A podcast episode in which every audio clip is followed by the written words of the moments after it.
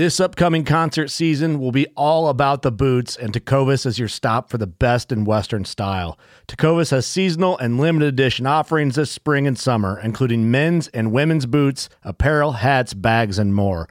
All Tecovas boots are made by hand in a time honored tradition with timeless styles that are always on trend. And Tecovas has first wear comfort with little to no break in period. It's hard to find this level of comfort paired with this level of style.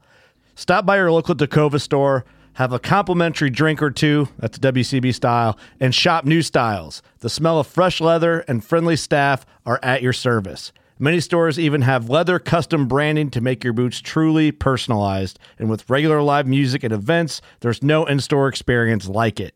If you can't make it into a store, just visit tecovas.com. That's T E C O V A S.com. They offer free shipping on all boots, as well as free returns and exchanges, and ship right to your door. Go to tecovas.com and find your new favorite pair of boots today.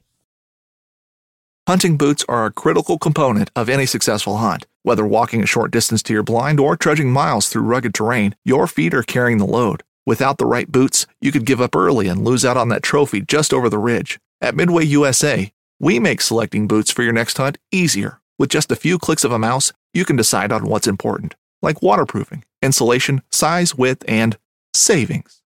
For just about everything for shooting, hunting, and the outdoors, check out midwayusa.com.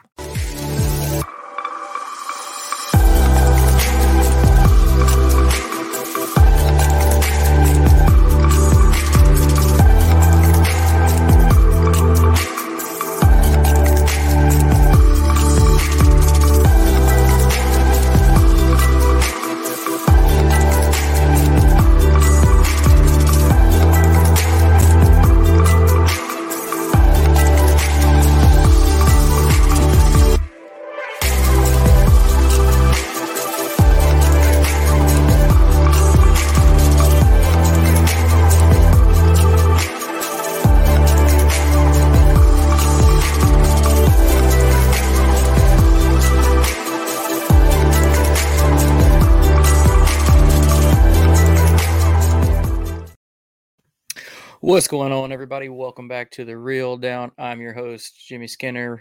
With me, as always, now, Mr. Garrett Johnson. See, I did it already. What's I pointed the wrong direction.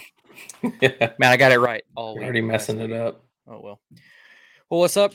How you doing, man? How's work?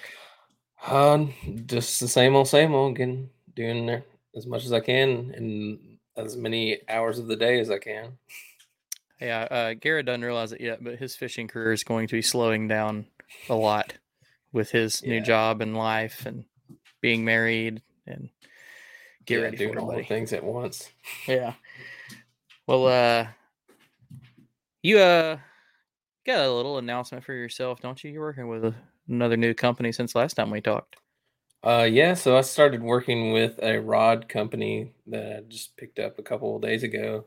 Uh, they're called Trica Rods. Uh, they kind of got me with that gimmicky kind of, I guess, Instagram targeted ad, and I tried a couple of their rods out, and I actually really like them. So, And um, they're they're not they're not cheap rods. These are no, this is they're he says gimmicky, On the high time you think of like you know cheap. These are they're freaking nice, and he's given up. Oh God, what were you using? Daiwa. Uh, I, I use mainly the Megabass Levante Oh, that's right. series rods. Uh, So if you're rep- if you're replacing some Megabass rods, they gotta be pretty sweet. Yeah, they're pretty nice. I really Yeah. like them. They're super light and they're pretty sensitive. Yeah. Well, when you uh get a little more settled in with them, we'll have to get you to jump on with the Final Cast guys and tell them all about them because I know they haven't done one on that one. Yeah, I'd be down. Hell yeah. Well, uh, real quick little house cleaning if the graphic got uploaded, and I don't think it did. I will find the information during the show, but uh, just wanted to let everybody know that the Paddle and Fin Trail event is up on TourneyX, the one at Dale Hollow, and uh, you can go ahead and get signed up. Got a bunch of great sponsors working on getting uh, the rest of the small details out, like rates and camping and stuff like that down there at Eastport with Richard and the family. But uh, we're looking forward to it as always. I know uh, there's a there's a good bit of the hosts coming down. I think most of us are going to try and fish the tournament this year because there's always a complaint that we didn't get to compete against y'all, and I never thought anybody would actually want to because we mostly suck. Um, all, all our best anglers at Paddle and Fin never show up, so we get to change that though because Garrett's pretty good at Dale Hollow. I can be hit or miss, uh, as we saw last year. Yeah, he was hit on. He was hit and winning day one, and Yeah. missing and zeroed on day two. So he's not lying. Yeah. We won't hold it against you this year, though. but yeah, so uh, kind of continuing our preseason uh, show setup. Uh, last week, everybody, uh, we had Steve Owens on, director for Bassmasters National Trail Series, the whole kayak nation over there. Um, if you haven't listened to that one, go back. Lots of cool information on that one. Uh, some that had to do with the tournament world with them, and some that just had to do with uh, a rig fishing. So some cool juice on that. Go check that out. But to continue on this week, we've got uh first time I've had him on, been a long time since he's been on the show. But the the man, like the head honcho, everybody knows him. Uh Mr. AJ McWhorter with the Hobie Bass Open Series. What's up, brother? What's up, guys? How are y'all doing this evening? good, good. Doing all right. You want some Dale Hollow juice, this is the guy to go to. Uh, I'm, I'm pretty uh, miss or miss or hit every once in a while. Uh, it's a it's one of my favorite lakes in the entire country to be on. Uh, it is one of those places that you just kind of get that funny feeling fishing. You you never know the next cast could literally be the biggest smallmouth or even one of the biggest largemouth you've ever seen. Um, and it's just a beautiful place, and it can fish a lot of different ways. Um, so yeah, I, I enjoy being on Dale Hollow, but sometimes Dale Hollow doesn't enjoy me as well. I, I've never got the enjoyable part. Like I've the beauty part, I've got to see it at like drastically different elevations, really low, super flooded, different times of the year. It's Mhm. always pretty, but that place and me just don't work well when it comes to fishing. And I, it's one of the places like I really, really try when I go. Like I don't like joke around, and I just can't figure that place out. I don't understand it. Like problem. Garrett told me what to do, and I went where Garrett told me to go and do it, and I still suck. Like, and then you you ended up fishing there the next day and like did good in the tournament. like I don't I don't understand. That's smallmouth fishing, man. I mean, they they can, eh, you know, largemouth too can move, but like smallmouth are are very finicky and like it's one of those things. If you're on them on Friday, you cannot count on them on Saturday Unless you're Adam Reiser. unless and like you're in that same spot. Well, even Adam, I mean, he's Yeah. he's had some some uh, some days that he's not proud of out there. Oh, Uh, I'm I sure. think, I think his most consistent pattern are are always greenfish.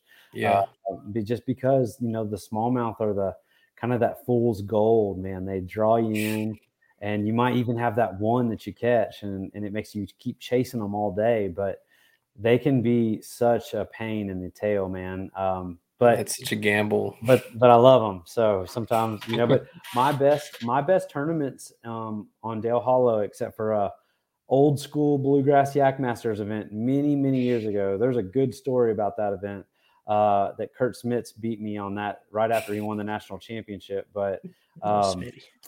that was my smallmouth trip. Every other time out there that I've done good in a tournament has been really focusing on largemouth. And uh, from a tournament perspective, I mean, it's just, especially when conditions are tough, they're just a little bit more reliable. And, uh, you know, I love smallmouth. I'll chase them, but if there's money on the line, I'm going to go with old reliable. That's right. And I think Well- that's how most of the cat checks get cashed out there is on the on those green fish. Yeah, a- and w- what's surprising to me about that is the um the way the boat world has their their weird slot limit out there.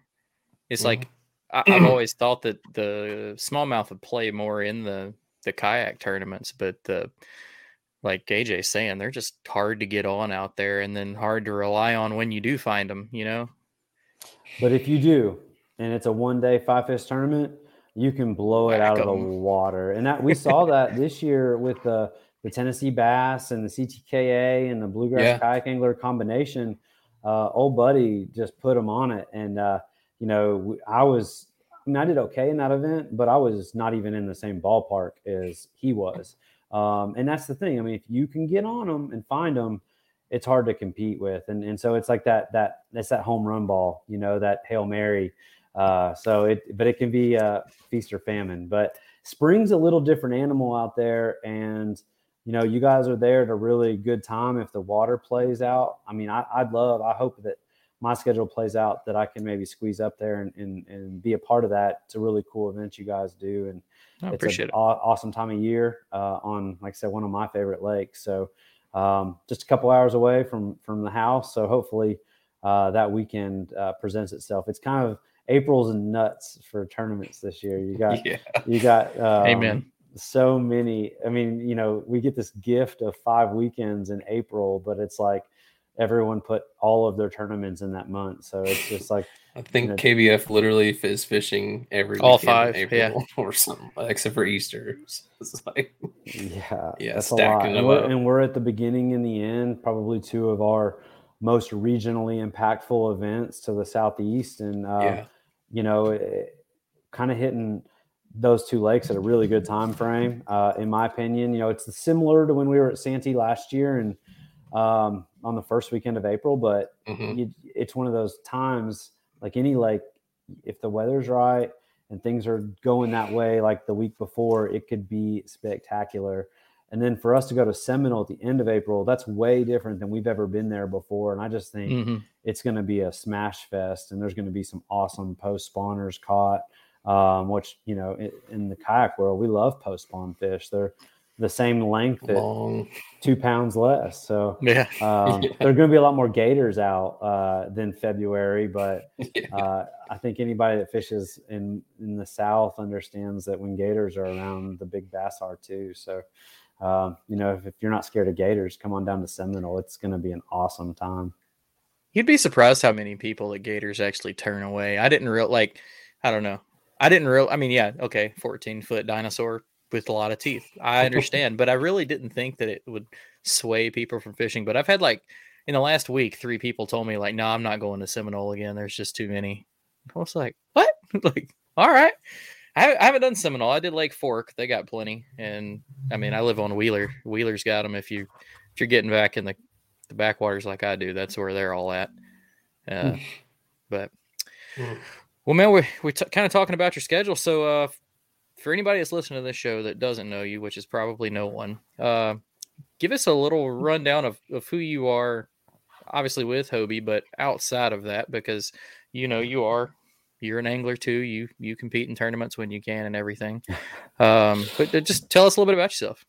Oh yeah, well, um, you know, I'm a Kentucky boy. Uh, I live in Tennessee now, but I gotta go. gotta throw Kentucky out there uh, every chance I get. And uh, you know, I had the opportunity to um, start a club with some great people in Kentucky. Um, I kind of get fuzzy on the details, but I want to say that was around 12 years ago, um, maybe 11, and we started the Bluegrass Yak Masters, and it was at the time where you know clubs were just kind of popping off everywhere and there wasn't a whole lot of guidance and kbf had was starting to get going um, but like we were all using rules from an organization called cats down in texas. So like Hmm. when we were drawing up our rules we were looking at cats uh, for as an, an example of like what was right wrong or indifferent. And so that but there was like seven of us guys and uh, we all met at a little restaurant in lexington kentucky called winchell's and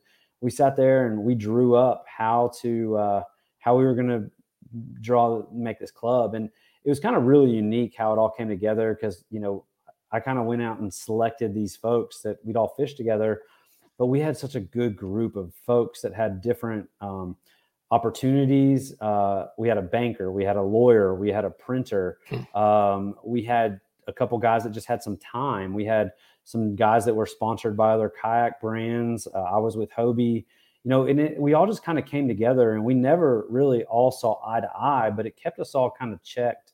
And uh, we really put a good product out there for the boys in Kentucky.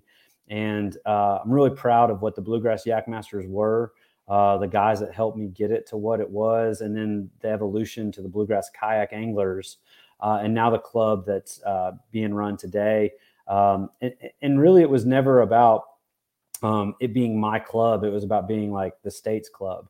Um, and it was it really broke my heart when I kind of left Kentucky and left the local grassroots opportunity that no one was willing to step up and uh, and just continue. It wasn't even do it. What you just had to keep going. And the thing about being a tournament director, and, and everybody in this group knows, it's the ultimate sacrifice, and and mm-hmm. you sacrifice your time. And, and luckily, on a club level, it still allows us to compete with our friends and our guys. But not every club is okay with that. Uh, we're just fortunate in this part of the country that um, these guys allow us and want us to fish with them, um, mm-hmm. and that we have people that can help judge fish um, when we're out there trying to wear two hats. Um, but it's it was you know one of those things, and I'll never fault anybody for not wanting to be a tournament director because uh, trust me, I understand why you might not want to. I just hated that Kentucky didn't have what it had, you know, and we grew every year. It was, you know, it, we'd have like five or six guys that life changed, and then we'd have 10 to 15 new ones come in.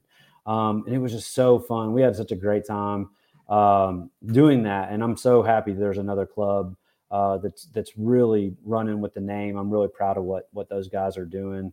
Um, and, and grassroots tournament fishing and, and, organizations are the lifeblood of our sport. So I, I don't know if you guys, you know, anybody watching, whenever you watch an award ceremony that we do for the BOS, if if I've got an angler up there and they're sporting their jersey for their local club or a hat or I know who they're kind of affiliated with. I always give them an opportunity to promote their local club because if it wasn't for the local clubs, the opportunities for BOS and Bass and KBF on the high level, like it just doesn't exist um, because it takes an opportunity to get somebody into a kayak, comfortable with kayak fishing, and then willing to, to, to go and invest the kind of money that you guys have to invest to, to be a traveling angler uh, to fish these national events, even if you're just going to fish one. Um, it's a you know anywhere from a 500 if you're lucky to a thousand plus dollar investment for one tournament, um, and that's Easy. just a that's just a lot of money. Um, that doesn't even count your boats or anything like that. So the grassroots are really mm. what keeps this, this thing going. And uh, you know, there's so many good clubs here in Tennessee um, that spread out all over the, the state and fish every body of water imaginable. Um, and you know, the guys up in Kentucky have a have an awesome schedule this year. So um, you know, that's kind of my hope. Um, you know, you said that I'm I, am i am a tournament. I used to be. Um, I really did. I was uh, I qualified for the first the ten with KBF. Um, I've, I've, had some good finishes in the national championships and the opens. Um, you know, I've won a few of the trail events, um, mostly in, you know, Kentucky and, and one in Alabama where I just, I got on the luckiest ledge school of largemouth ever on Guntersville, And, uh, it was like the most fun day of fishing I've ever had. It just happened to be in a tournament, but you know, I, uh, I don't get a chance to do that anymore. Um, and you know, I, every year I look at schedules and I'm like, man, I'd really like to go fish this and go fish that, and I want to. Um, but you know, there there's a, a line, and I think uh, as much as I've judged and, and the perception of of directors and that they remember every single spot that someone ever caught a fish on at every lake they've ever judged um, is a is a isn't necessarily a reality, but it is a it is a um, perception and a stereotype that is uh, kind of hard to navigate if someone doesn't know you or trust you or anything like that. Um, and it, it and, and, the last thing that I would ever want to do is put a black eye on an event um, because of something I did. Um, and and so it's just it's kind of hard to to straddle the fence um, right now. So I really appreciate the local stuff um, that I you know the Tennessee bass stuff is you know Steve and, and Daniel have just done an amazing job with that. It's like a national feel at a local lake. They've killed it. And then just all the local clubs here. And, like I can one day I can go fish uh, CTKA on Dale Hollow, and the next weekend I can be fishing Norris. The next weekend I can be fishing Chick. Like it's just or reality is I, I look at everybody fishing all of those places every weekend and wish that I could. So yeah. you know, it's a it's a good thing down here. I do I do have a couple events on that I hope to make. There is um, uh, a Tennessee bass on Chickamauga. I've got a, a place um, on Chickamauga hopefully it's done uh, by then. So I'd like to actually stay at my my place and uh, get, fish the lake that um, I fish like three times a year. Um, but yeah, I'm looking forward to that. And then, then yeah, I'll then see you out there on that one. Well, there you go, man. I, it was good. I uh, I'm kind of I don't I don't get to fish the championship on Guntersville. Um, I've got um, awesome sucks. plans that weekend, and it just happened to be a bad weekend. And uh, um, I, I am upset about that because I was like, you know, if I do good at Chick and I've got a top 10 from Dale, then, you know, I might kind of mess around and like act like I might be in the running for Angler of the Year for a couple events uh, just to keep just to keep things Yeah. exciting. Um, you know, because they've got that river event in the summer on the the uh, French Broad On and the- Yeah, that one's gonna be fun. and I, I'm I'm an old school river addict. So like um, my my start to kayak fishing was not tournament. The 1911 is one of the most iconic firearms in history. Designed by John Browning, the 1911 was the standard issue sidearm of the U.S. military from 1911 to 1985. While Colt produced the original, almost every major firearm company has produced its own version. It's wildly revered for its reliability, crisp trigger, and is still a favorite for all types of shooters. Whether you're looking to buy or build a 1911 and just about everything for guns, log on to midwayusa.com. Fishing like a local isn't just about catching fish. It's about connecting with the environment and the people who call it home. It's about hearing the stories and traditions that have been passed down for generations and sharing unforgettable moments with the people you meet along the way. Fishing like a local is having an experience that stays with you forever. And with FishingBooker, you can experience it too, no matter where you are. Discover your next adventure on FishingBooker. It wasn't even lakes. It was literally floating down um, Elkhorn Creek in central Kentucky, um, floating down uh, Green Green River um, in south central Kentucky.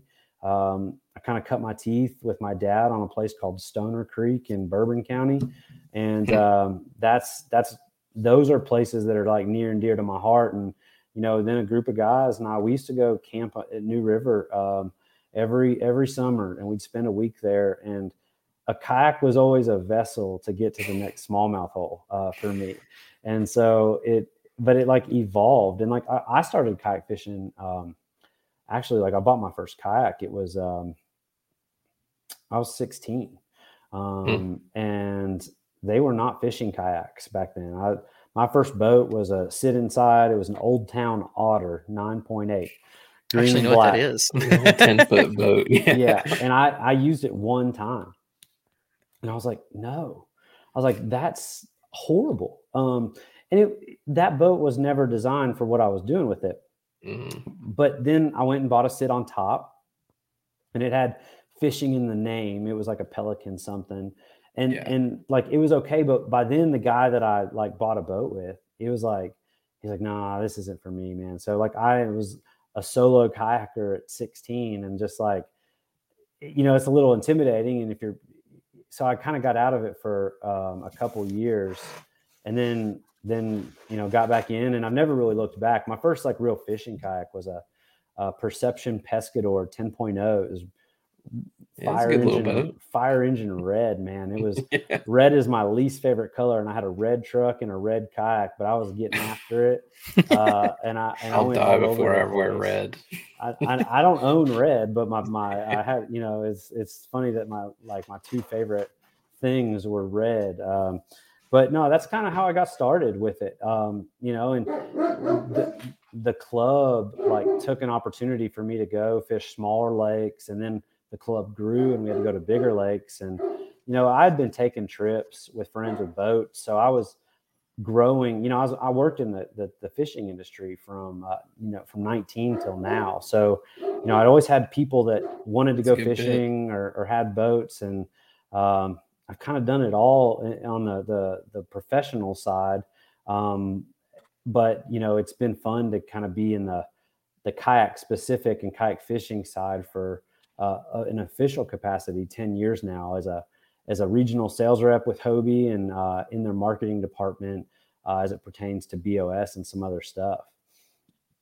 That's crazy, man. I, that's the first time I've got to hear like your backstory. I don't know if you know you've had it on any other shows, but uh, that's it's really cool that you were ate up with it you know way back i mean we always talk about like the og's and most of them are like oh you know in 2015 uh, you you went back a little further than that man. You've been in it for a hot minute. Those guys those og's though like they were they were doing things before i even knew there were things. Some of those guys um, yeah. you know it's like you before there were like message boards and like before Facebook got like big, it's like how how do you know what other people are doing unless you just like run into them somewhere? Um, and it's kind of crazy how all involved we are in what other people are doing now because of how technology and media has evolved. Um, but back then, it was always like, what did you come up with on your own? What did you learn at a tackle store, or what did you see when you were out on the water? Um, and you know, for me, I'm always in my own head a lot. So like I was a I was a waiter. Mm-hmm. Like I was I was waiting waters and I'm sitting here like thinking about the hole that I just fished an hour ago, but I'm like four holes up the river and I'm like, man, I really want to go back to that hole, but like my truck's on the other side. And so you're like you start thinking like what do I what can I do to help fish these holes better? And then it's like, well, what can I do to bring an extra rod or three? What can I do to bring more gear? And so I turned into like a fanny pack angler that took two rods with me and like three bottles of water to, you know, putting stuff in a, a homemade crate in the back of my my sit on top. And then like I'll be honest, guys, like I kind of like I liked it, but it was like, man, something's not right. Like I get this boat, mm-hmm. I'm covering way more miles, but I'm not catching the fish I used to. And what I realized is like I changed my positioning of, of my fishing because I was floating downstream instead of fishing upstream. And then I go and so I'm like, man, there's just got to be a better way. And then then I literally like within two weeks of me deciding that there's a better way, I walk into a, a local store in Lexington. They they don't sell Hobie anymore, but they've been there forever. J and H Lanmark, and mm-hmm. um, they had an Outback and a Pro Angler on the floor. And I was thinking, like, oh my gosh, there it is. hadn't ever seen one before. I hadn't seen Hank Parker doing his thing. Hadn't even seen Tim Farmer for the local guys in Kentucky. Seen him. I hadn't seen. I didn't know. And like, I look at this drive, and I'm like, oh my gosh, it comes in and out. It's perfect for rivers and creeks. And I was like, oh my gosh, if you put one foot forward, these fins tuck up against the bottom of the hole. I was like, this boat is literally made for creek fishing. And that's literally the first thing I thought and it's funny because that's the first thing I thought. But everybody I've ever talked to about a Hobie kayak, the first thing they say is, "Oh, you can't use that in shallow water." and so it's like it's been my, my lifelong yeah. career through Hobie to disprove the myth that this isn't something that can work on on creeks and rivers. Now I understand that every river is different and that certain Hobies aren't ideal for certain situations. And I'm not saying that the best riverboat ever uh, is you know 150 pounds with a hole in the middle of it. That's not what I'm saying. Um, but for me, I needed to face upstream and hold myself in current and still make the perfect cast. And that boat allowed me to do it. And then when I was done doing that, I could turn it around, float down river, pull the drive, grab my paddle, paddle through class two, class three, depending on which river I'm in, and put the drive back in, eddy out, turn around, hit that next seam, and it completely mm. changed the way that I fished on rivers. Uh, it completely changed um, everything for me. It turned into um, a career uh, to to be able to represent Hobie um, and and grow the sport under the Hobie name. Uh, all because you know someone well, really was a rep that I met a rep at a boat show.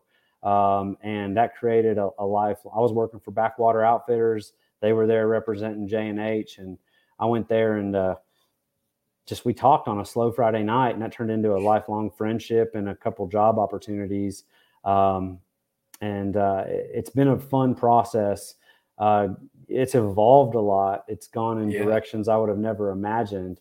Um, but at the end of the day, looking back on the beginnings and the path um, really allows me to appreciate uh, the road that I've been on. And I, have been with a lot of people, and, and I, am very fortunate that I get to sit up here and um, you know, I'm perceived as the face. But if it wasn't for so many other people along the way, and currently my, my right hand man, Steve Fields, um, these things just wouldn't um, have come together the way that they have. And, and ultimately, the support of Hobie all along the way and the support of the anglers is really why the BOS um, has the success that it does. Um, and, and I'm very grateful that that people keep coming and, and showing up and wanting to uh, fish for more money on on you know big uh, bodies of water that that have amazing potential and um, sometimes gators. But you know that's that's it, I kind of always looked at as a competitive angler. I always looked at what do I want to be doing and I kind of feel like I've created something that is something that I wanted to do and wanted to be doing. Um, and I and I and I'm very appreciative that other folks um, saw it in a similar way that I and others have helped design it to be. Um, and you know, for a lot of people, it's it's their favorite national trail, and it's the one that they they put the most in. And I, you know, as a as a representative of the brand, but also personally, on a, just a personal man to man or man to uh, you know female angler, like I couldn't appreciate the folks that ha- that go and invest in these series uh, anymore. Uh, it's amazing what y'all do time and time again, once a month, sometimes twice a month. It's crazy. The things that some kayak anglers do now blow my mind. Yeah, like that's- like they're gone for two weeks and they don't have never slept in a bed the whole time. Like they're it's it's it's just sleeping in their trucks and camping. And but they love it, man. And the passion that these people pour out is uh is what you know really motivates me when things get tough or when you get tired or or you know start feeling burnout or anything like that. You roll up into an event and you see everybody and their smiles and they're so dang happy, man. And it's just that's intoxicating and it's hard to it's just hard to not want to do your best for people like that. For sure, man. Like And I think you've done a good job with that. With uh, well, we'll get into that later, but I think you've done a good job with that with some of the changes with the registration and stuff you you guys have implemented this season. With yeah, uh, oh, we'll, we're gonna get into that. Yeah. We're gonna let him. We're gonna let him hit on all that. Figure we get all the fun stuff out, and then we'll let him talk about all the changes. Yeah, But, really uh, loosen really loosen me up for you guys hammer me right. down, huh? yeah. um, so just because we're kind of already talking about it, tell us a little more.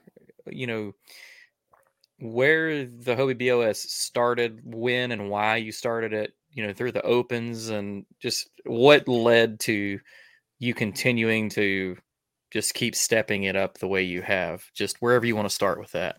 Yeah, so I mean, my first year with Hobie, um, and and I and I'm it's all fuzzy because I'm like 36 now, so I'm allowed to forget stuff. But like it was, it was like it's my very first ICAST, which was a really popular industry show for kayaks, and I was meeting some of my marketing um, colleagues, um, and I was just like, "Hey guys, like."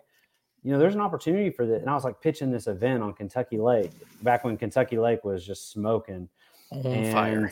and we and they were like okay okay so it all kind of came together last minute for the first one and it was called the hobie bass open and fun fest or something hobie bass open yeah hobie bass open and fishing fun fest is what it was called uh and You should have kept that name. Yeah. and there was there, well so it was a it was a full on event man. We had we had dealer support. We had uh, two days of uh, consumer demos at the beach at kentucky dam. Marina we had 30 anglers uh, technically i think we had 29 but like three of the staff fished.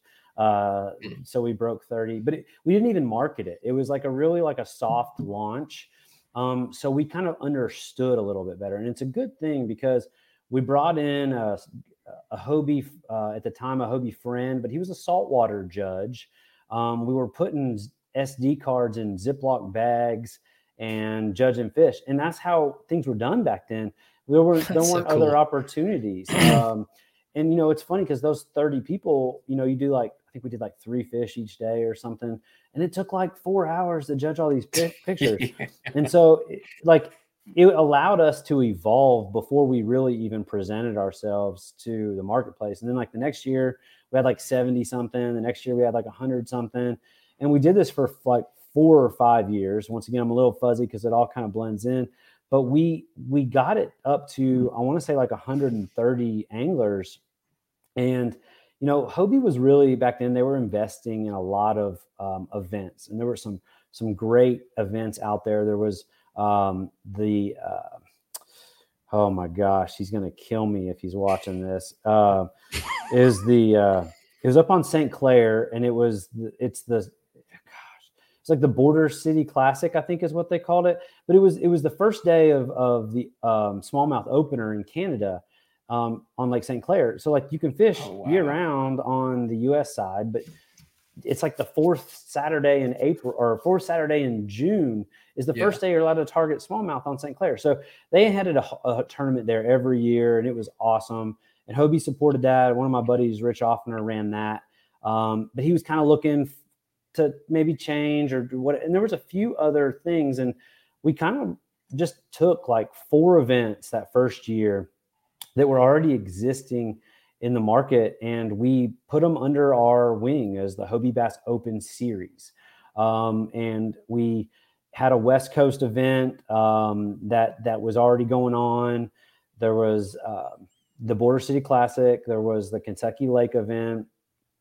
We also went to um, Guntersville that year uh, in like October, and then I'm trying to think of what the other event was. Oh, well, so we we took over. One of my great friends, Cody Prather, used to run the original Tournament of Champions. He was the last director and owner of it. It went through a few different hands and plenty of drama, but he was the last one, and that was the annual event on uh, the, Lake Fork, the TOC, and and that was one of my favorite Wow. events back then. Um, I'm going to kind of sidetrack real quick because that Go event was um, a way that all the Texas guys that like qualified fishing Texas stuff all year, they got all these other clubs from all over the country that qualified through their clubs to come down on like one of their lakes and uh, either donate or or win. And uh, it was it was like one of the first like real like conglomerates of a wide variety of people, um, and and it allowed you to kind of qualify just through your own club. Um, it was really really cool. Uh, That's awesome. what that event was, and it evolved, and it it really, I mean, it could have been something spectacular the way that Cody was running it, but he was he wanted to see kind of the TOC grow into something a little different, and was like, we're just going to let it kind of float into the the BOS, and so we went to we went to Lake Fork. We had a West Coast event. We had Lake St. Clair. We had Kentucky Lake and then we had Guntersville, and those were the opens. Those were all two day events. Um, and and that first year, we were trying to kind of figure out what the market really needed, and so we also ran 11 one day tournaments called satellites. Um, and we had satellites. We kind of partnered with local clubs, or I ran a few of them that we strategically placed but didn't have a local club. And Wow. fellas, let me tell you, like those flopped. No one remembers how awful the satellites did. And like it, it wasn't um it really it was tough to understand why because in most of them we were partnering with local club events and they were blowing out their numbers, you know, and we were like not even half of that. And I think we might have just been a little before our time on the old partnership between like clubs. But I will give Yeah. a big shout out. The guys in Colorado had our biggest satellite event that year, and those guys um, did a great job. And it was one of the hardest things when we restructured the next year is that we knew that we couldn't really ever take the BOS back to that region because they just don't have the lakes um, and the size of, of lakes and the support um, outside of the anglers, the support that we need when we go into an area to run an event Yeah, that makes Um, sense. you know but we had we had events that year that only had like three people in them and the winner of every one of those satellite event satellite events went to the toc that year um, on lake ouachita in arkansas. And um, so that's kind of how it all played together. And a little tie from that first year to this year is we did do a satellite event on the harris chain of lakes. I want to say we had like 25 people there. Uh, Jason Broach won it, but he caught a 25 and a half incher there. God. Yeah. So I'm, Donkeys. I'm, you know, there's, when you're judging fish and you see a 25 and a half incher uh, land on the board, uh, you just, you just take time on that fish. You just, you admire it. You take a step back. Um, but for It's anybody an that's honor ever, getting to judge that fish. I, I know. For anybody that ever wants to go back and do some history in the Hobie Bass Open, uh, all those events are on iAngler. So we use a tournament app called iAngler. Uh, iAngler is still used; it's still around. Uh, Michael Christopher owns it. He is an amazing uh, person, uh, and uh, you know, really appreciate him working with us because um, he stepped in. Um, we were ready to go to an app before Dwayne was ready for us to go to an app, Mhm. and so we we you know stepped in with iAngler for many years, um, and then you know had to kind of take our opportunity to go to TourneyX when we did. Um, and and, and you know obviously you know Dwayne and I have a great relationship and he's done a tremendous amount for the sport with with with uh, you know his involvement with TourneyX and everything uh, that he's done there. So, uh, but I'll definitely you know with that with going into the history, I can't really uh, not give a shout out to Michael Christopher for what he's done.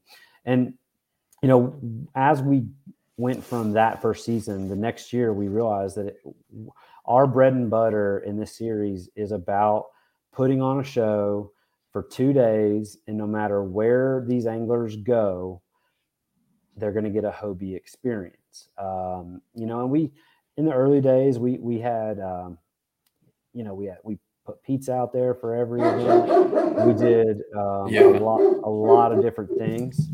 Um, it's all right, man. Dogs are dogs sometimes.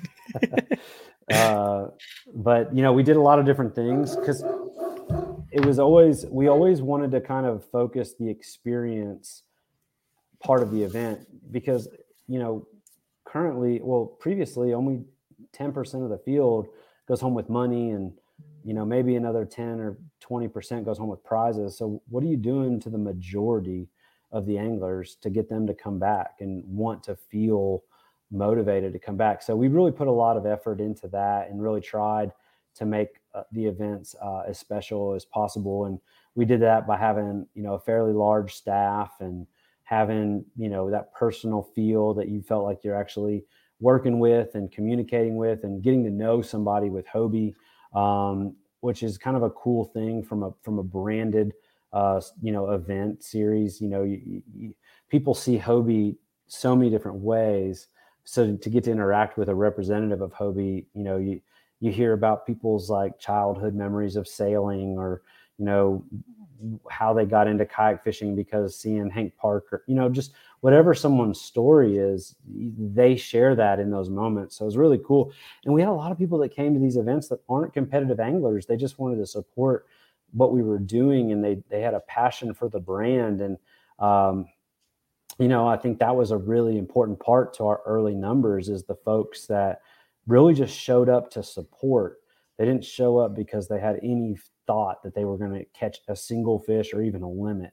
Um, and I think that was one of the most special things in the beginning is it it really wasn't built around being a high level competition originally, especially with the single event on Kentucky Lake. It was more of a of a get together that had some incentives. You know, world qualifications were a big part of this the, the event in in this series. So people would travel from all over um, really just to qualify for worlds you know everything else was a bonus so um, that's really kind of how it got now then you know once we decided that the two day events were our thing it was then just allowing me to to be strategic about where we went um, time of year things like that and and developing the relationships with people um, to, to get us there and and and help support the the series uh, in the ways that we as an organization need it to go to these places. And um, you know that's been kind of where we've gone and we've we've evolved. We've changed our numbers a couple times. We've had one more or one less. Um, you know and, and um, we came really close to having uh, 12 events this year. I had three other events Gosh. lined up. Well we were going to kind of regionalize it um, Yeah. but we just uh, there was just a lot of things, a lot of moving parts, and we just decided to to keep the structure that we had, and um, you know, then kind of evolve some of the the changes within the structure that we have, and we landed with nine events and uh, the TOC, so 10, 10 events, and then um, new to Hobie is our college series, so that's kind of the hardest thing that I've ever done is is to try to start a college series because you're literally building it from nothing. Yeah. There's like three schools that are like, we want to do this. And you're like, are you sure? And they're like, yeah. And they're like, but you're actually going to show up, right? And they're like, yeah. And man, these schools, these guys have shown up and That's awesome. blown it away. But it's just a few schools right now. So it's like, well, all right, we're in our second year. How do we get more schools involved? How do we take that next step? Um, and you know, this year we're going to actually kind of have some of the college events are going to kind of coincide with um, the BOS event, so they're actually going to be there too. And I think that's going to help create more exposure for them. Uh, it's going to allow some of them to to fish both events um, where they, you know, maybe they wouldn't have been able to if their school needed them somewhere, you know, whatever the situation. So Right. we're we're gonna just like we did with the original start of this, we're gonna continue to kind of evolve the college series to what it needs uh, for it to grow. Um, and it might not be that way next year, and it probably won't be that way, you know, multiple years down the road. But uh, right now, we need to kind of do some things that that pump some uh, some life into it and get more eyes on it, and uh, hopefully get more schools out there because you know a lot of people don't realize these colleges some of them have huge teams but like only like eight of those dudes get to go and fish the tournament Uh, Yeah, There's only they so many boats. there's only so many boats and so like th- that's kind of the beauty about the, the kayak thing Mhm. obviously we all know that it's less than a boat but you know you can put four of them on a trailer and all hop into a explorer or, or a truck and you know you, you guys are going fishing you know and those are guys that that weren't before and you know some of these kids are getting scholarships to go kayak fish for a school it's crazy Wow. and and you know to feel like we can grow it into more is is something that we're really trying to do and hoping that that we can we can do uh, you know what we need to do to get it there because the schools that are in big shout out to Campbellsville University in Kentucky and Carson Newman University in East Tennessee. They've done it. They've invested. They've bought in. Their anglers have bought in and it's been amazing to watch them. I can't wait to see more uh, folks get involved at that age because that's always going to push more folks into what the opens are and what hmm they're gonna be. You know, I a lot of people, you know, there you, you hear all this pro talk and things like that, and and you know, I I have I've t- a lot of people have asked me about that. I've had plans for a pro series for years. I just don't think that we're really there to uh, sustain it right now. Um, and I think that that we as a sport uh, have a long way to go. And that's not just anglers; that's organizations. Um, Yeah. Until I can put a few boats on the water and figure out how to record some people live and have an opportunity to stream it, I'm not going to charge people thousands of dollars for entries and have huge payouts and have you know three day events with you know maybe two days of pre-fishing and you know random stuff like that. It's like we have a lot of ideas but I think the most important thing is we take it step by step um, and try to grow in the right ways at the right time um, and let things grow around us too and Yeah. uh, uh, that's you know i'm not saying that we're ever going to have a pro series but i think that one day there'll be an opportunity there but i think it needs to be a pro series not just a pro kayak series and i think if folks know what professional means because we watch it and we look at it and i feel like you know once the money's there once the anglers are at that point once the organizations are at that point i feel like there's going to be an opportunity for there to be some sort of, of professional level level. But you know I, I, I that's a that's a whole new conversation that's like a Yeah. like a having a um, like a I think we're still like in the process of laying the foundation for something like that. Like I don't I- And, and stepping back to what you were saying with the college, like that's another step to that. It's just more exposure on a different level, and something that you know I think it's going to just kind of go with helping your college series continue to grow. Is like there's guys out there doing the same pioneering to get this in high schools. Like Freddie Garza was doing Mhm. it down in Georgia, him and his wife, and you know it's appealing because I mean there's a lot of schools that can't afford like my my one of my good friends is the captain of his kids fishing team and they were like you will pay for the jerseys but that's it so it's like he's using his boat like their fuel money like you know and that is what keeps what i feel like keeps a lot of these smaller colleges or you know, all the high, a lot of the high schools out of it, and you know, giving them that opportunity where you can be like, no, look, you can just spend this two thousand dollars twice, and you know, you, you can pass them Go on, team. whatever, Yeah. yeah. And uh, I know they were having some success with that, and I, I think that's going to continue as long as there's people like Freddie and them down there, and you know, and you pushing it. And then I, I think that the the college series, uh, I think, could eventually, you know, be as crazy as you know the national kayak scene is right now, and and then maybe that helps you know bring the right eyes and the money needed to make that elite level. I've said it for years. Eh, I can say that now finally because I've been doing this for years. I've been saying it since the national thing has been really going crazy. That I didn't think that it's ready for an you know in it like elite pro series or whatever, and it makes me happy to hear you say that because you're one of the people pioneering all of this. You people like you and Steve and Chad and you know it. Don't you laugh? I hear I hear you over there, Garrett. Don't laugh. but I. I, eh, I I'm glad to hear that. You know, is it on your mind? Yes. Is it something you're working towards? Yes. But you know you're not there yet. You you know you're not jumping the gun on it. And I know that probably hurt some people's feelings because if you listen to the the masses of the kayak world, they're like, "Oh, we're ready. We're professionals. Well, we need, you know, just because you raise the entry doesn't change anything. Like the same amount of people are still watching. Like, but uh, Yeah, no, that, that's yeah. it's, it's it's really cool that to hear the way it came about, man. Because I knew, you know, I knew about the satellites. I've been around long enough to know about the satellite events and a couple of the opens, and it's just it's crazy to see how it's evolved and then it there's been some huge jumps just in the last few years that's you know uh, if you take a step back and look back it's just kind of crazy to think like I've, I've been doing this since eh, 18 17 or 18 and it was very for me still kind of grassrootsy feel and then it was seemed like from 19 till now it was just like boom in your face kayak fishing is everywhere um has it been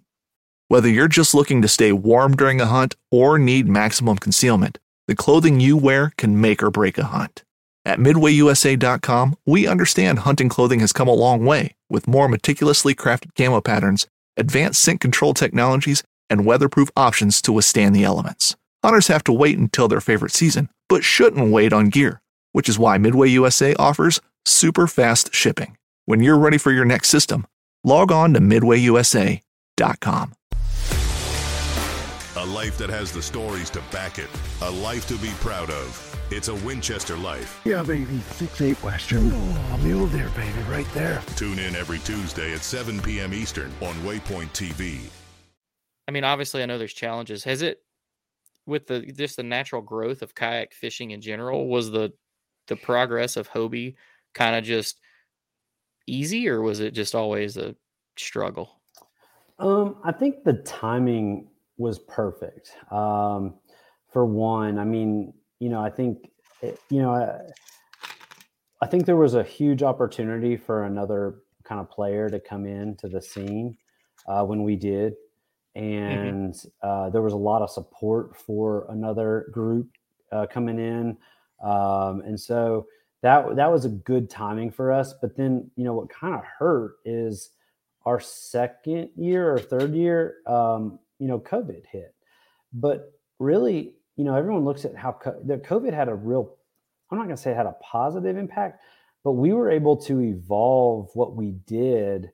And the anglers were still super supportive of that. And so we had drive through check ins. And we only, that year, we only missed because of the way the schedule played out and the way like the, what do they call it, like a lockdown or something? Yeah, you know? restrictions And so, and all that. so like, you know, for two months, we only missed one tournament.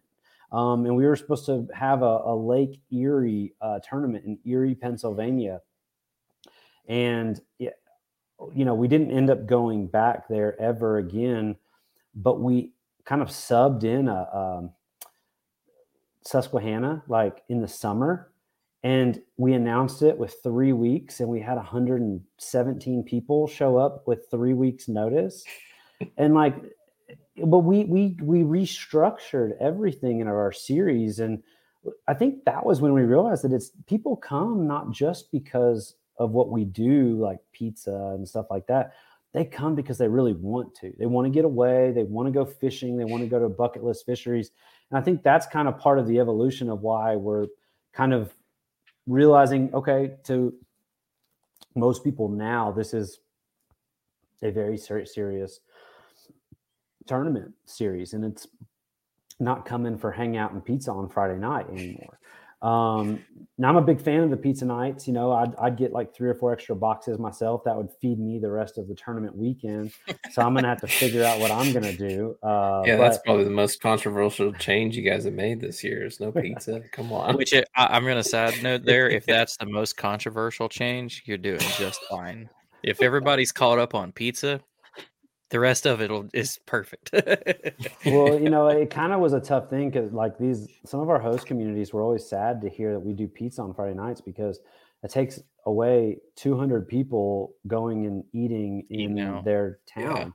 And like, we'd have people that would come, like, more and more. There was like, all right, there was like 10 boxes left and 20 boxes left. And like, we were trying to give pizza away. And like, I, there'd be some people that walk out on Friday night with like five boxes of pizza um and and like that's great and it's cool for them and i really appreciate them helping us take that but more and more people are wanting to get out of these meetings and go to the local um, bar the grill or this restaurant they'd heard about that they haven't got a chance and that's really what bringing people into communities all about is allowing them to um, you know and support the community. This community's invested into us a lot of these places um, you know kind of roll out red carpets for us and because we're a big deal when we come into town. And um, you know when 20 guys have a table in the middle of a mexican restaurant and Eufaula alabama you know people take notice of that. And like there's you know people listen and learn and Mhm. and you know that's an opportunity for us to continue to make an impact on on new people or communities that you know have a lot to say about our our, our anglers and the people that represent our sport. So I, I think overall and for us you know this year we're just we're going to be down some staff members at events. So that was one thing that was like really like okay well how do we manage that and do this and do that? So that was kind of an easy thing for us to to navigate through especially Yeah. with how much leftover pizza there was last year. And they always be like aj get less get less. And and i do not buy less pizza. Like i'm a all right so how is there a box for every person that's like that's and then i start dwindling down from there but yeah it just became something that like that didn't seem seem to be as important as it once was Yeah, I Right. mean, and anytime I go travel to somewhere, I always am on like a side quest to find the, The best, best eateries, wings that man. can- That's like I could do a whole other is what I'm podcast segment, like eating from different places around the country. So we're we're starting to to run short on your time because I know you got a game to get to, but let's uh let's touch on little it. I bit we got a little bit of time you know those nine o'clock basketball games they always Yeah. start a little late anyway so. all right. Well, I'm sure th- this will give us plenty of time because the so everybody listening to this already knows that you and Hobie as an organization announced some some changes for the upcoming season. Uh, we already had Steve to uh, come on with Bassmaster to kind of talk about these changes and like how well y'all work together, and you know him taking over and them kind of following suit and you know a lot of areas. But look, i want your you know your take on why some of these rule changes are implemented. And Garrett, I'll let you take it away if if you want to ask any certain ones, or if AJ just wants to run over them all. I'm sure Garrett's got it pulled up. Yeah, I've got them all listed here, but That's good. I um, do. I do better when I'm asked about specific question. That's like a normal tournament director thing. You gotta Yeah, like, exactly. ask me what you need. Um, so we got. I mean, we already went over the pizza, so that's obviously a big.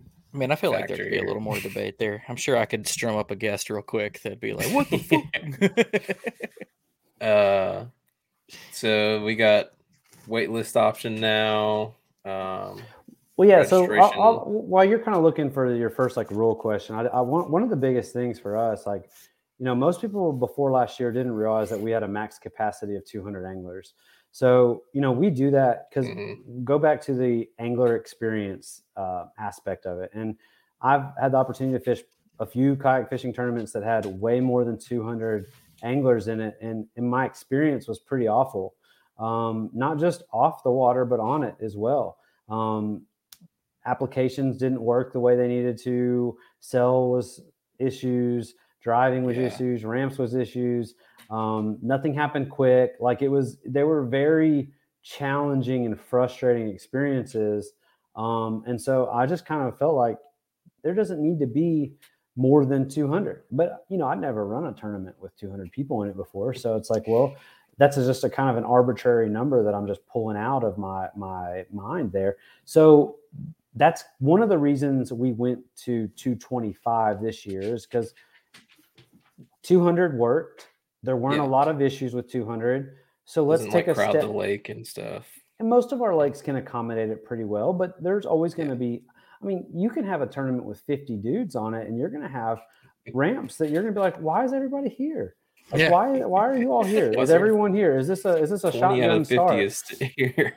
Yeah. So you know it, that doesn't. You know, people are always going to put in at certain places, and and you know, so but but either way, we wanted to upgrade that just a little bit, just to you know, kind of grow a little bit, and you know, our host communities love that. Hobie likes to see us grow, um, and you know, we wanted to put more people in our events if possible.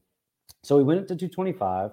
Then we changed the um, you know the the cost a little bit. So every year we've raised our price uh, of the opens from 200 now we're at 295 so we've gone up 20 to 30 dollars every year. This is the first year people have mentioned it um, that i've noticed. So it's kind of interesting because it's like is it because we got that close to 300 or is it just because it just happened to be a 30 dollar delta? But even like seeing some people post like they didn't realize that our entry fees were 265 last year they were complaining about how expensive we were, but they didn't come to a single event last year. And the last time they fished a tournament was like 200 bucks. So, you know, what we allow ourselves to do there is we put a little bit more money back in the TOC um, and we're paying out more. So we're paying out, um, it's either 15 or 20 more dollars a person in the Oh, event awesome. and we switched to 15% instead of 10%. So what that allowed us to do is it allowed us to keep the Oh, high end of our entry fees high, but instead of just paying out 20 people in a 200 person event, we're paying out 30 people. So 30 people are going to go in with money instead of 20 people. So and and no one's going to feel like, man, like I don't really win that much money. Like we've all fished some of the other events where like they pay out really far and you're like, oh cool, I got like Oh, five dollars above my I got lunch for tomorrow or yeah something. and, and so like that's never been my intention and, and it's not going to be that this year as well. So so we're paying out more people uh, we're building the toc a little bit more and and uh, that was one of the big but also with the entry fee being a little higher and on changing our refund policy kind of made people more accountable for their investment. Um, we'll still refund your money uh, within two weeks of the event it's 70% no matter what. If you've paid your entry and you request a refund, you can get 70 uh, percent of it back. But that's like 95 something dollars or whatever. So, Yeah, like, do you just want to, you know? So, w- what happened last year is a lot of people were entering hoping they could go. And that was Yeah. taking away spots from people that could go. And by the time they dropped out, I was like two weeks out, one week out, and these people that were on 60 person wait lists um, were unavailable. And so we sold out all these events that never had 200 people show up. So it was kind of a really disheartening way, you know, because it's really high and everyone sees it a certain way. And you have this big excitement on uh, registration day, but then Yeah. on tournament day, you're like, oh, where's the other 40 people? And That, so, that happened to me uh, last year. I tried to register for that Chickamauga event, and uh, so I got called into a meeting at work, like right when registration opened, and I was like, "Oh man, I missed it." So I got on the wait list, and then by the time it came back around, out I think it was a couple weeks out, and I had already made Yeah. plans with my wife that weekend. So yeah Yes, and man. that's not that's not the intent and that was Yeah. never you know a lot of people think that like we sold out toledo bend in 20 seconds last year and we sold out santee cooper and.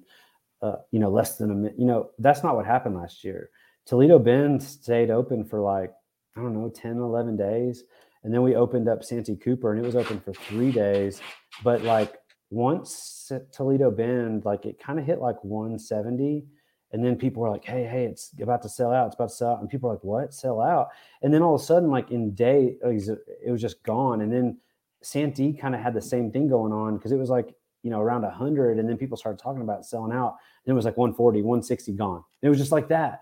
And it was yeah. kind of crazy. So it was like, oh, we need to change how we do this. So we went yeah. back and we're like, all right, we're going to have registration dates for each event. And we just kind of put it together in the moment. And it kind of worked, but we wanted to allow ourselves to kind of change that a little bit. And, you know, it's funny because there's a lot of speculation about the Florida event not being sold out yet. And for me, that's awesome. Like it's awesome. There were three people that registered like in the last three yeah. days. And like we're we're about to hit 140. And like we don't need our events to hit 225 to be considered a success.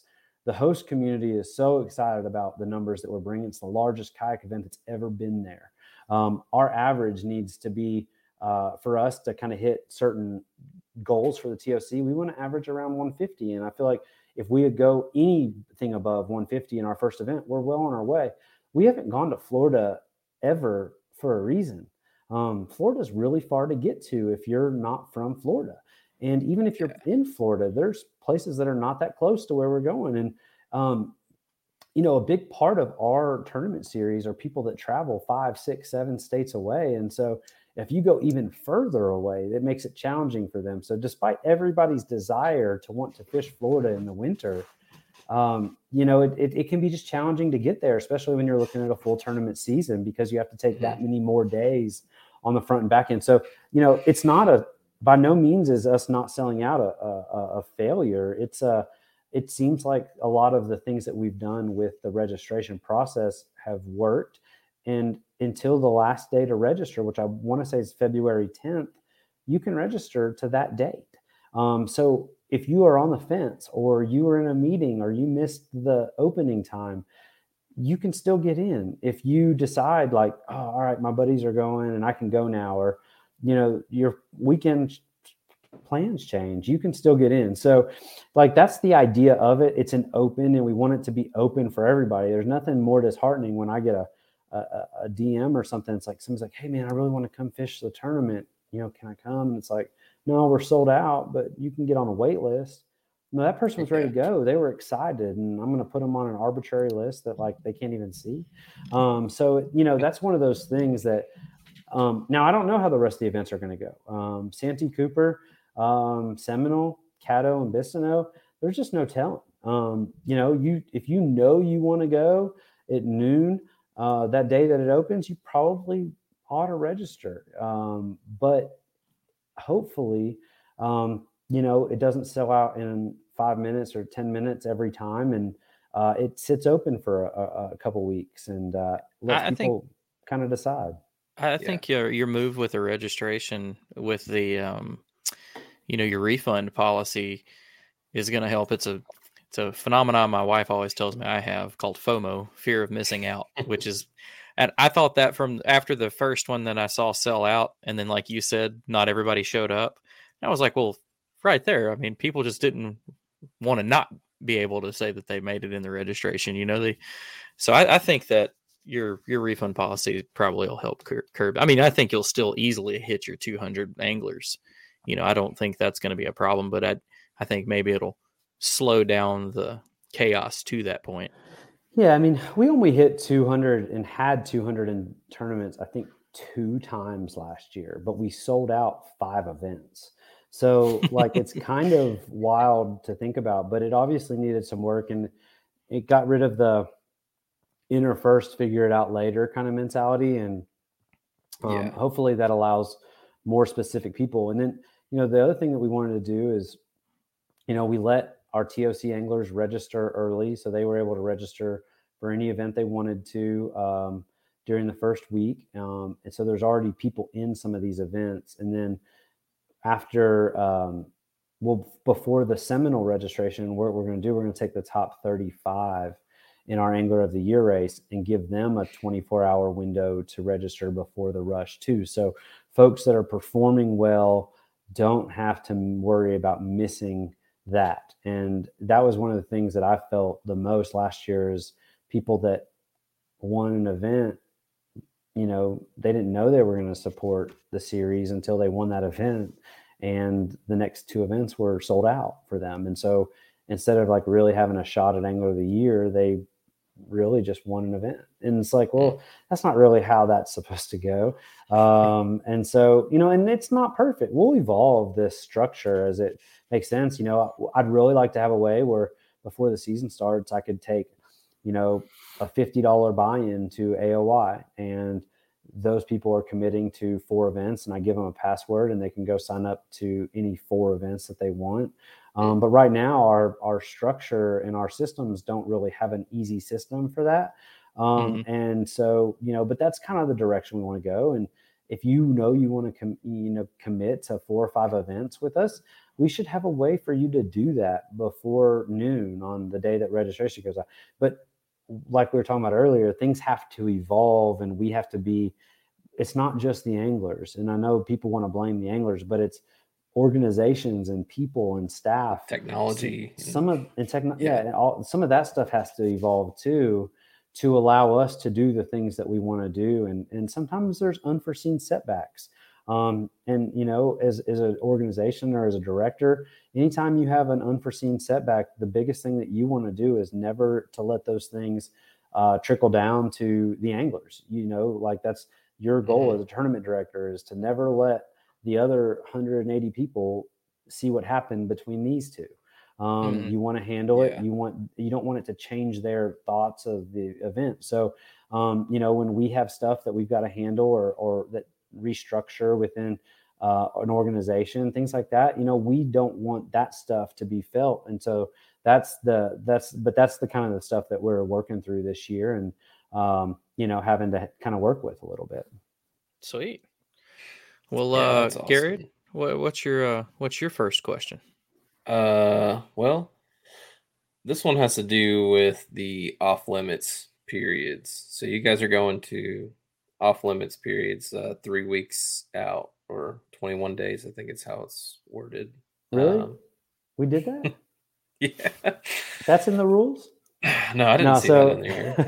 so yeah, so you know, one of the biggest things that we've heard um, you know, and, and, and so prior to this year, we didn't have any off limits. We had like guide rules and stuff like that. But part of it is like we didn't have any off limits. And so a part of kind of evolving a little bit, saying, okay, well, you don't get to go every week for three weeks or every weekend for three weeks. There's there's a period of time that the lake is essentially off limits. Um, whether that makes a difference or not, we'll, we'll see this year. But essentially, what it is, it's a 14 day period that you can't fish before the seven day practice window. And in our rules, we use the term practice period. Um, yeah. And so 90% of the people, what they think is that everyone's going to show up and practice for seven days. Um, but the way that really reads and the way that I believe our anglers will use that is they more of a window. Um, and I think the reason, you know, I think it's easy to say, well, it should be three days or it should be four days or two days. Well, the thing is, is my three days might be different than your three days. And yeah. and that's the difference in our series in our sport and it is an open level, then we're really, you know, kind of trying to accommodate for those people. I know a lot of people that their only time pre-fishing our events is the one or two days of the previous weekend. And yeah. if that weekend is out, they don't have an opportunity to fish. Um, you know, and and and so that's one of the big things for us is that previous weekend needed to be a part of it um, based on the feedback that we received from our anglers um, or a lot of our anglers. And the the thing about it is now that there now there are limitations on that weekend. Um, last year, you could roll up to the lake on that Saturday or Sunday in a bass boat and mm-hmm. mark stuff. Well, now you can't do that.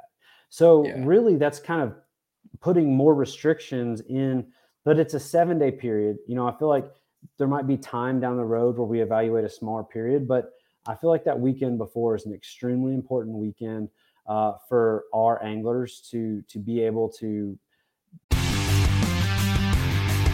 Don't miss Mondays with Into the Blue, brought to you by Academy Sports and Outdoors. Every Monday night from 7 to 10 p.m. Eastern on Waypoint TV, the destination for outdoor entertainment.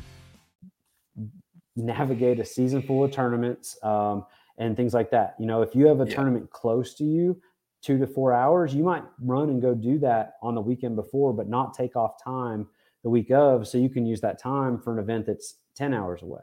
Um, so it's just a balance, and you know we we're an open series. I mean, we get some folks that literally pull their camper and they, they take their wife and their dog and they they camp out and they fish three hours on Saturday and then it's raining on Sunday, so they just hang out in the camper and then they fish a couple hours on Monday and then they really give it a, a big effort on Tuesday and Wednesday and then they rest a little bit on Thursday and it's like that's the only event they're going to fish all year. That's what It's like special experience for them. It- and it is and, just- and this in order for us to have 200 225 anglers it we kind of need to have all those folks and in order for somebody to go home with a $10000 check there needs to be people that are okay losing 295 um, and having those people there and making sure that we're accommodating their desire to invest and come in to fish a kayak tournament uh, the way that it works for them um, is is important and it's part of the way that the first evolution of a practice period or a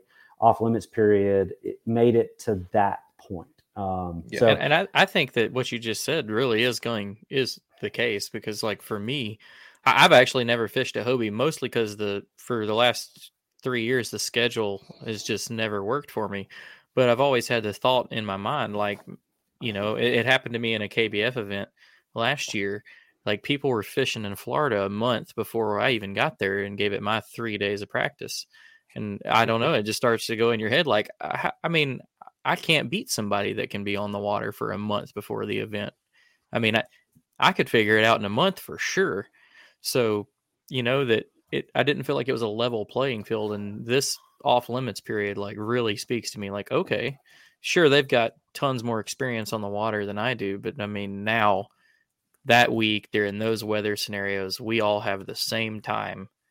And I mean, there's not really a lot of outside variables to that. It's like we're we're all going to be on that same time punch. Like this is your Yeah. time. This is all you've got. So now, like you know, now that's got me like refired up for it. Like okay, I'll probably still suck, but now I'll at least try. yeah, Like, there's a lot of places. If you give me a month, I probably still couldn't figure it out. yeah, Dale Hollow for this guy right here. And sometimes more time hurts people. Um, you know, I've had Yeah, anglers true. say, "Oh, I wish I didn't spend so much time on the water. If I'd have just fished a couple days, I wouldn't have, um, you know, messed with my mind so much or messed with my fish so much." And you know, I think there's a lot of variables there. And is this the perfect solution? No, but it's the first step. And and I think that's the biggest thing for people to understand to go from no practice rules or off limits to uh, to like a, a very tight window is a really drastic change that impacts more people than than uh, I think most folks realize. And so, um, you know, let's let's take a step before we take a, a huge leap um, in some scenarios. And and I think this was a worthy effort for us, and uh, we'll see how it plays out. And I think the biggest thing is like once again, it's not a required seven day practice period. I would say very few people at very few of our locations will fish every single day in that practice period. You'd be Um, wore out by the tournament it- if you it- do that. you know, and a lot of those people take off the last day or two when they do. They, Yeah, they and then and so like that's a good thing. You're getting people off of the water on those last days when all the extra people come in. So I think really spreading it out is a is a really good thing, uh, and I think people will, won't feel that as much. But I will say, if you've never fished a Hobie tournament, there are countless um, examples of people that have showed up and only pre-fished on Friday and won the tournament. Um, and some of Yeah. those were in paddle kayaks.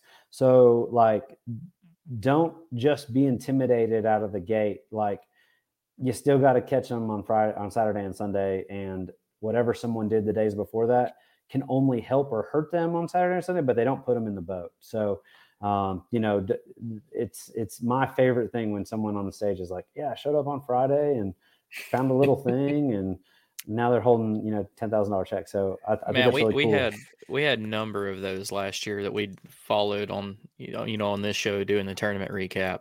And there was a I couldn't tell you what month, but me and Dan it was four weeks in a row. Nobody we had on the show, first, second, and third place, had pre-fished or ever been there before. Like it was nuts all over the country. guys just one and done in it, like insane. I don't, I'm not that lucky, but yeah. it's Maybe it's someday impressive. you gotta keep keep pushing your I know. I, yeah, I gotta I gotta get rid of a bunch of these other hobbies. Is what it is. I gotta put more time on the water. Well, uh, what what you got next, Garrett? Uh, down your questions. So then after that, you got um, pre-approved. You're going moving to pre-approved launches or like a set list of launches that you can use on a body of water. Let me see how it's actually working. Yeah, well, it, it kind of allows us to control pretty much however we want to present the places you have to fish from is kind of how it reads. Essentially, what Yeah. we're going to do is we're going to have a, a list and hopefully a Google map if I can figure out how to do it. Um, that pretty much is a link, and you can and you or you're going to know the 10 or 40 or however many places on that particular body of water that we have deemed as a as a public and usable launch for the series. And you know, the big thing for that, one of the biggest things for that is a safety thing. Um, Yeah. a- and and it allows us to kind of know where people are. It doesn't put someone in a vulnerable position for trespassing or anything like that. And, you know, and, and our anglers, I mean, they're there's been some incredible stories of you know pulling a, a pro angler through a you know a, a mud a whatever mile and a half or yeah something like like, that. that's a great story but it, it it's not that that probably shouldn't be the deal in this thing Yeah. and i and i and i and i think that um i think there was a lot of gray in that and i think anglers were allowed to exploit the gray um at times and we were understanding of that based on how the words were written but i think that as it grows as the money gets higher having a better um, kind of constant uh, for the competitors is a really important desire for us. And it's a little more work on the front end but i mean i don't think people realize under, really understand how many times people are like hey is this spot legal? or hey is this spot legal? And it's like you know probably Like not. it's tiring answering all those. um, so I mean, even on the local level, you're like, Yeah. oh my god. Like, yeah, I mean, I've thought about and- doing that for some of our events because of how many questions I get. I'm just like, God, I'm just going to put out a list and you can only use those. Yeah. And so, you know, I know that there's a lot of people that are disappointed in that just because they think that they've got their honey hole slide in on their home lake. Mhm. And like, that's cool for practice. That's cool for um, your local events. That's cool for anything. But when we're bringing the big show to the area, um, that's not Step your cool game for up. that. It's just Yeah. a little Yeah. different. If you want to go fish an area, you're going to have to launch at the closest legal launch for it. Um, and make the You know, uh, what- sacrifice making the run to get to something it. I, I guess. talked about with with Steve is like there's a lot of like, misconception. People just think right out of the gate you're going to give them like four boat ramps. Like you're going to pull up to Pickwick and be like, "All right, here's four. Good luck." And I'm like, somebody actually was like, "Man, you think they'll only have like five? And I was like, "You're serious? You think someone's going to put 200 kayak guys on five boat ramps, like on a smaller body? No, like they've thought about this. Like, So that, like, that kind of brings up a question I was had or I thought of like uh so how far out are you posting or do you only send it to the anglers that register or No, is it- so the whole theory on this, and, and a lot of other tournament anglers have reached out, or tournament directors have reached out, and they're like, "Man, we will help you with lists when you come to this state. We'll start a collection of of these things." Yeah. So, you, and part of it right now is gathering the data and putting it together. Um, Vinny over at Queen City's been doing it for years. He's a master at it. I've been leaning on Vinny a little bit with it, and uh, he he's great on that. So. Um, we'll have the Florida launches probably up today or tomorrow, or not to. Well, I don't know when this is going to air, but hopefully this week. Um, you know, so but in theory, we want to have our launches uh, published in the event page with all the other uh, details. Um, so it's just there and it's available. Um, but it's not. I mean, it, it gives you that information, but the reality is those places are there. Like they're already there. Like it's not like you're going to be like, oh, that place is allowed. Like it's going to be commonly known spots. So like if you're going to go practice on an area before the off limits period, it isn't necessarily like it's not the end all be all that you're aware of what that list is, but our goal is to get it out sooner. Um, it's just a lot of things happened crazy quick with the Florida event. Um, and so it just hasn't come together yet, but our, but we already have the list for uh, Santee uh, for since Vinny does that. I've already got half the list for Caddo and Bistineau, um, and then we'll have Seminole before too long too. So we plan on having the list out before the event goes live, but um, yeah. you know, realistically, uh, we're probably going to have uh, the Florida event uh, a little later just because it, it happened so quick this year. Yeah. So something I, I wish I could name the program right now. I have a buddy that's a GIS major, and uh, his company has the software that he can make. He he's made like apps. He's done it for our local club, where like you were talking about needing Google Maps. You know, like doing something with Google Maps. Like this little thing just pulls up an app that literally you can just click on in like yeah, it'll say you can click on, like the TWRA sites and stuff like that. Yeah, and he he makes them for our state for for kayak fishing, and it you pull up, it shows the event, you click on the event, you click launch, and then it can go through, and every one you click opens you up a Google goes to a Google map. You can do your overlays, and it's uh really cool. So there's definitely the tech there for it. Send, send me information. I'll I will get you in touch with him, and he can tell because I couldn't even remember, but it is a sick little program. Like some of those lists are going to be pretty long for what you're yeah. to. Well, you, like, you know, I don't think I don't know if you can see that.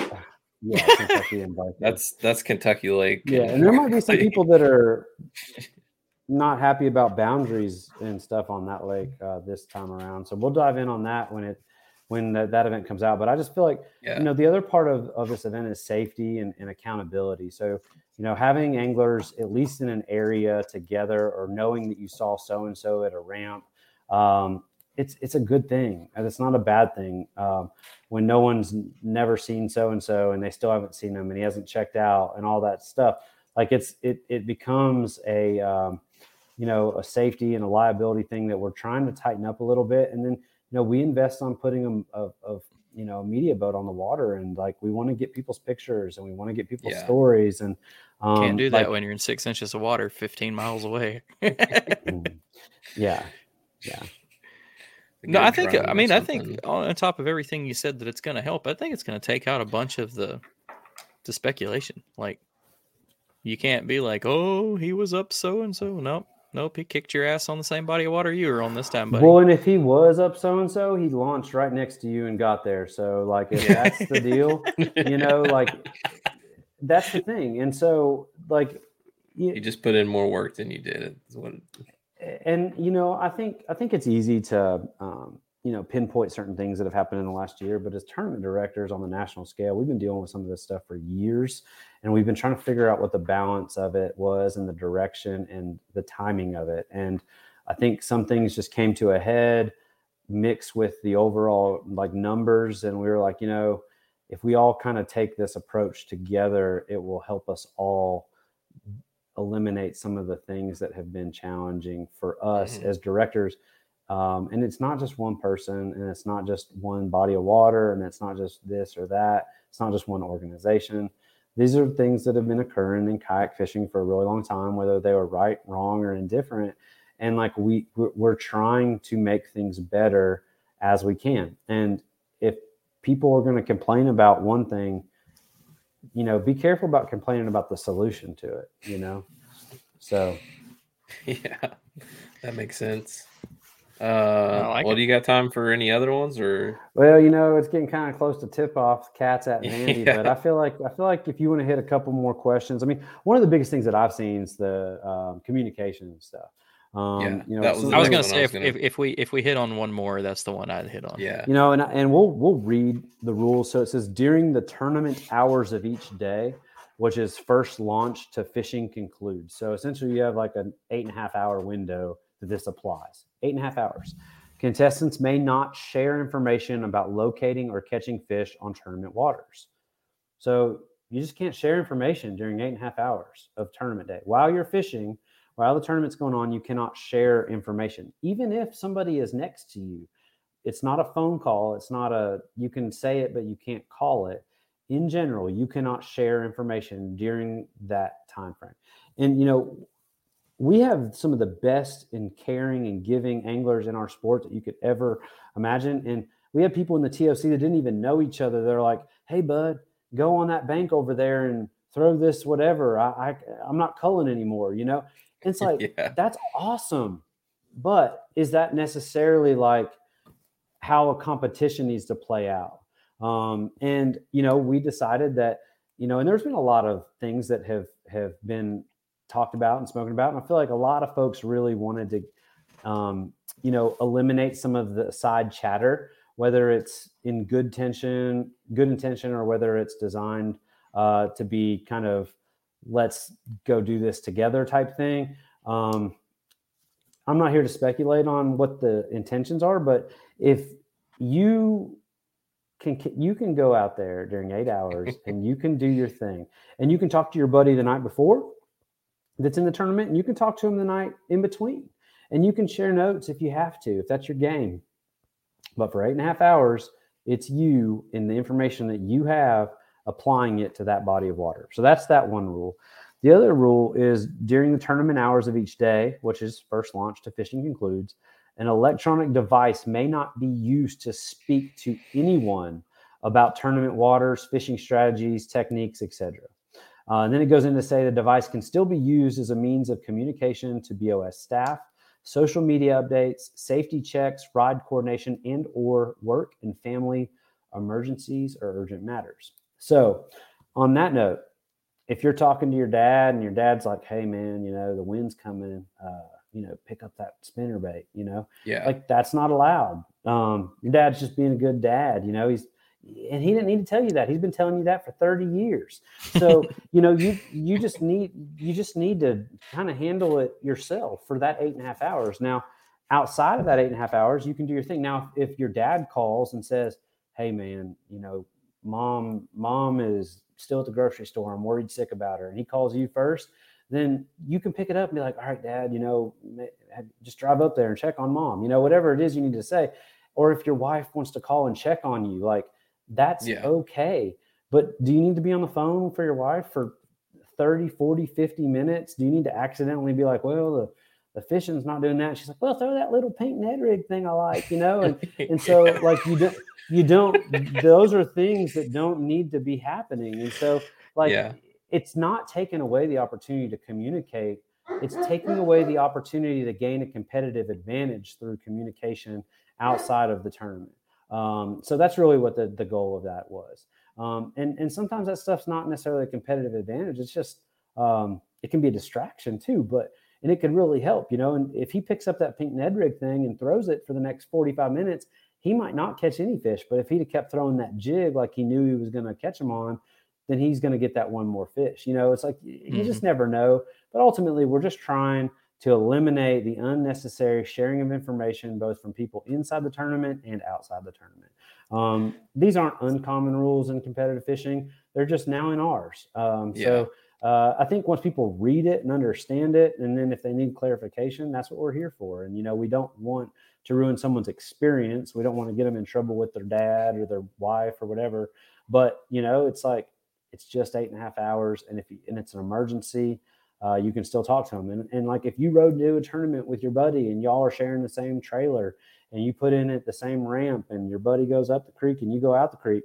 Now y'all can't talk in the middle of the day and be like, "Hey man, they're up in the head of this creek. Come on up here." Hey man, I'm catching them on a wacky worm or whatever like that. But if you need to be like, "Hey man, I'm getting off the water. I'm leaving. You can meet me at the ramp, or you know, I'll come pick you up." You know, that's ride coordination. We want Yeah. the anglers to be able to do that, but you can't be like, "Hey man, you know, I didn't catch him on this. I didn't catch him on that. I didn't catch him on that. I didn't catch him on that. Uh, I caught one fish on this, and I'm going to go ahead and leave now." You know, like there's a difference. Yeah. Um, and so, you know, it's just trying to avoid the unnecessary sharing of information during tournament hours that affects can affect the outcome in that eight and a half hours of time on the water. No, and I, I like it. I don't. I mean, a lot of people that have a problem with it, like maybe you've never watched any of the bass fishing on TV before. You ever notice that those guys Yeah. aren't calling each other asking for help? Like yeah, they're they're pretty to do that strict kind of on- stuff. yeah, they don't know, check their social media. They Yeah. it's and those guys can talk on the water and sometimes they'll like say hey man you know and and and like i think there's there's a balance and we might we maybe we went too far on the on the water um, but i think it's a it's really you know i think it's really easy to have a good hard line and say this Mhm. is what we expect and there's not an a scenario that it's okay and a scenario that's not you just can't share information on tournament waters during the eight and a half hour tournament. And there's and there's ways. I don't I don't mean ways around it like exploiting it, but like you could roll up on somebody and you can there could be non-verbal cues where you're obviously having a bad day they're obviously not and they just kind of roll out and you're like okay cool appreciate it like there's well and you roll up on somebody and you see that they're throwing um you know whatever they're throwing like and then they catch fish. Well like okay well now you know that in that area they're catching you know it's like th- there are things like that out there. But Yeah. it's it's a hey bud come on over here you know and it's a throw the spinner bait right up on the weed edges you know? It's like that kind of stuff. It's if if you if you're if someone sees it if someone you know applies it that's one thing. But the direct communication and sharing of information is just something we wanted to really kind of get ahead of before it got any more out of line than it's perceived to be. Yeah, That makes sense. i think you've done a good job man. I, I think y'all i think it's and here's a the deal set. guys. No one you know rules when rules change people don't like them i mean that's just how it is. They ask for it they beg for it and then they see it and they're like oh hell no. You know Yeah. and it's like it's, it's it's crazy and i've been one of those anglers and i get it. I've begged for things not to change. I- you know I, i've just never understood this or never you know and it's like well okay now we're all just fishing within the same boundary. It doesn't really Yeah. matter that much and if it bothers you that much then maybe you were doing something that bothered a lot of other people. And so like that's uh, something to kind of consider. And you know and maybe you were doing something that people didn't were turned off about the sport of because of. And so Yeah. you know those are the things that we're trying to work through. And and uh, you know like i said we, we change our rules every year. It's just this year we had some some bigger ones and people made a big fuss or made big excitement about it. And and um, that's okay. You know we had to have something to talk about the last month and a half. That's but right. we you know we just every year the nfl changes the rules. Everybody changes rules every year and sports evolve. Um, Yeah. and we're in an evolving process and these rules are going to come and some of them are going to go and um, hopefully people are here for it and ready to see it through and understand that our attempt and our desires through it. And um, you know we'll we'll step back and we'll see if it was right or wrong or not. And uh, you know we'll continue to make changes and and hopefully they're all going the right direction because ultimately this is an incredible sport and we love our series and we want to share it with as many people as possible. And uh, that's really the goal of everything we do. It's not to take away your little honey hole slide. It's to make this thing as accommodating to as many people as possible so we can all have a big time and a fair competition. Um, And, to That's circle back around, guys, this is how we get to an elite series. In this, this is this is what everybody wants. These are the kind of changes that have to happen. Somebody has to take the step forward to see if it works. And, and uh, to that point these are very very uh, relaxed and intermediate rules if you want to go read some rules go look at the bass opens and go look at the bass elites and Yeah. know that they have rules about scuba diving they have rules about helicopters flying over Yeah, you the, can't fly around over the area or something like that. they're and you know those are rules because someone did it Yep. like someone did it and like we have rules because someone did it like there you know there's people who've been around a long time they're like oh that's the that's the scotch rule and that's the this rule and that's the drew Yeah. rule and that's the you know whatever rule and at the end of the day like those people didn't break rules but we've evolved the sport because of things that they did do. It doesn't make them a bad person. It just Hmm. you know means that we we use that example to try to work on improving our our uh, our sport. And uh, you know sometimes we learn uh, or we can apply things prior and sometimes we have to uh, wait till something happens to apply. But you know that's all. That's all we're doing. Well, man, I, I think it's going to be a great year, and I, I think that y'all, y'all are doing a great job, and the changes are. I don't think it's going to hurt your attendance at all. I think that you'll still have the killer following, and you know, I, I think it's going to be a great year again. Um, just from talking to Steve, we know that there's going to be a bunch of similarities in in these rule changes across the board. So I, I think kayak fishing is just going to have a badass 2023. And uh, I know we've ran over a little bit longer, but I, am so glad that uh, we was able to get you on finally, man. It's been a pleasure talking to you, letting you, uh, you know, talk about the talk about you for sure. I loved. I mean, honestly, my favorite part is just hearing where it came from. You know, how long you've been involved in the whole kayak fishing world, and you know, one of the real talking, OGs here. Really, yeah, and I, I think that's a, a, a testament to why you run the that series so well, or that series is ran so well. Is you've been in it for a while. You didn't just hop in and say I want to run a tournament. Like you've you knew what you wanted out of a tournament because you fish tournaments. Like you know it. Yeah, you understand it kind of from every level, every progression of it too. Yeah, guys. I mean, I feel really blessed to have the opportunities that I had in the kayak and the fishing industry prior to that. I mean, I've run boat tournaments. I've sat there and bumped fish on a golden rule and put them in a basket and you know, wrote weights on the board and, you know, penalized guys for not dropping their poker chip in the coffee tin and on time, you know, like the perspective on that kind of stuff is really valuable. Um, and, and, you know, I can, most people want me to come in and talk about tournament stuff or specifically BOS. I really appreciate you guys having the opportunity to, for me to share kind of the beginnings of that stuff because that's the stuff that um, I don't really get to talk about as much. Most people don't really care about what happened 10, 11 years ago but that's the kind of stuff that paved the way for the day and the stuff that I love and I'm passionate about and the people that helped me uh, and helped this sport along the way. Um, and I just really feel fortunate for for the way things kind of came together and all the support. And I want to thank guys like yourselves that give folks like me and Steve and other guys and girls in this sport a platform to share their story and share their stuff like that. You know, everyone's like, oh, it's another podcast or, you know, whatever. Everyone's doing the podcast, but those are opportunities for people. And you guys are, are giving sacrificing your time to hear what other people have to say and to share their story with others. And uh, you know that's that's awesome guys and i appreciate it. And if uh, so do we come, man. I, I happy to come on anytime yeah, uh, you guys you guys want uh, want me to come on for sure. Sure man. I'm i'm sure like uh oh, we're changing up a little bit of the direction and you know how we do things getting a little more detailed in our our little niche of the podcasting world. And you know, I've I've already got things wrote down to hit you up later in the year for updates and talk about some of your events going into championship time. And yeah. uh, I always keep, you know, part of our shows paying attention to the, the tournaments all around the country. So if I see your name pop up on some of the uh, Bass Nation stuff, I'll I'll have you on to talk about whipping everybody's ass on the water. So, well, man, I'm i appreciate sure we'll it. it. Get get to the get to the game. I know you're ready to go. I appreciate it again so much, and uh, you know, good luck this year, and uh, I'm sure we'll have you again soon. Thanks, guys. Go Appreciate cats. y'all. Yeah, go cats. Oh God. All right, we'll see you. All right, see you. Awesome show.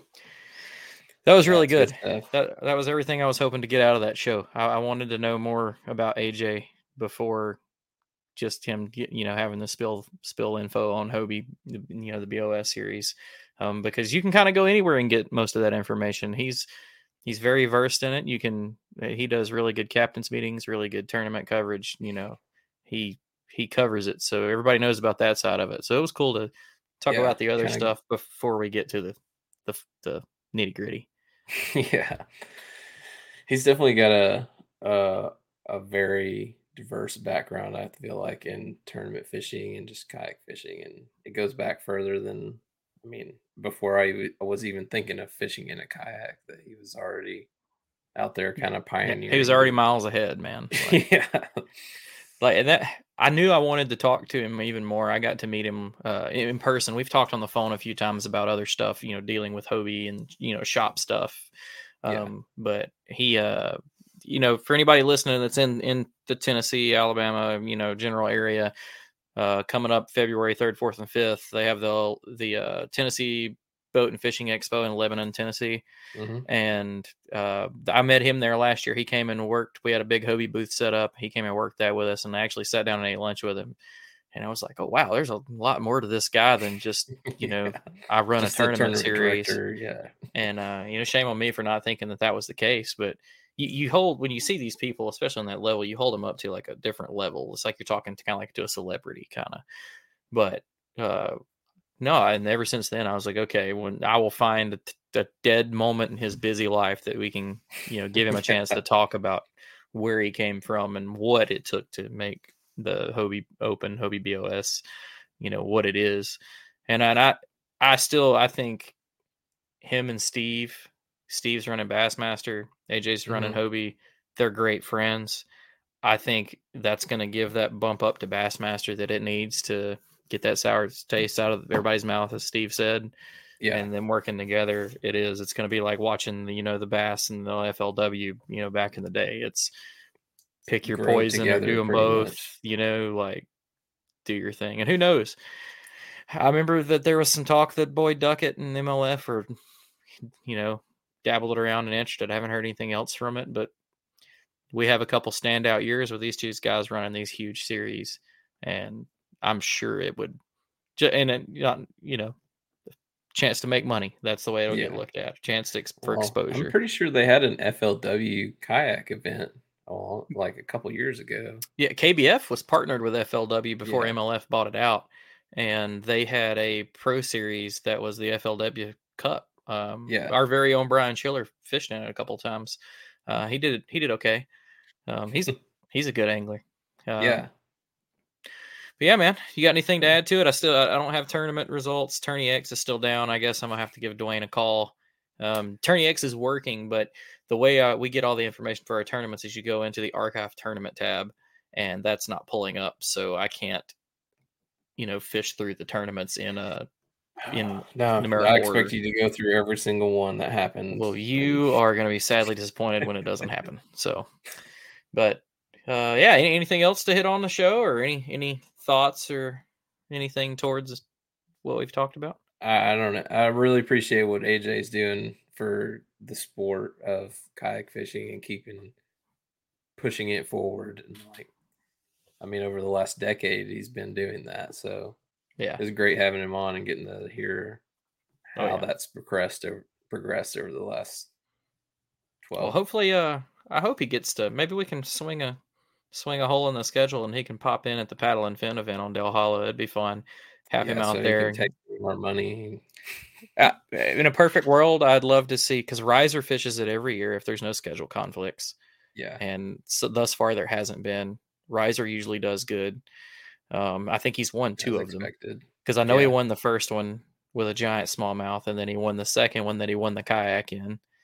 Um, It struggled a little bit this past year. mhm. Yeah, um, but we're going to. us every, everybody else a chance.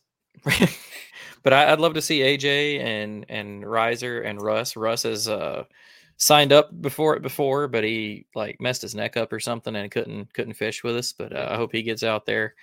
Um, so if you don't have anything going on, I've actually real quick before we get off here, I pulled it up to share it. If it's still there, yep. Here I'm gonna do a little screen share here. So for everybody that's checking us out on YouTube right now, uh, the graphic is up and you can see it. I'll read it off. So the Dale Hollow Open, April 22nd and 23rd. It's a hundred dollar entry fee, which includes a big bass.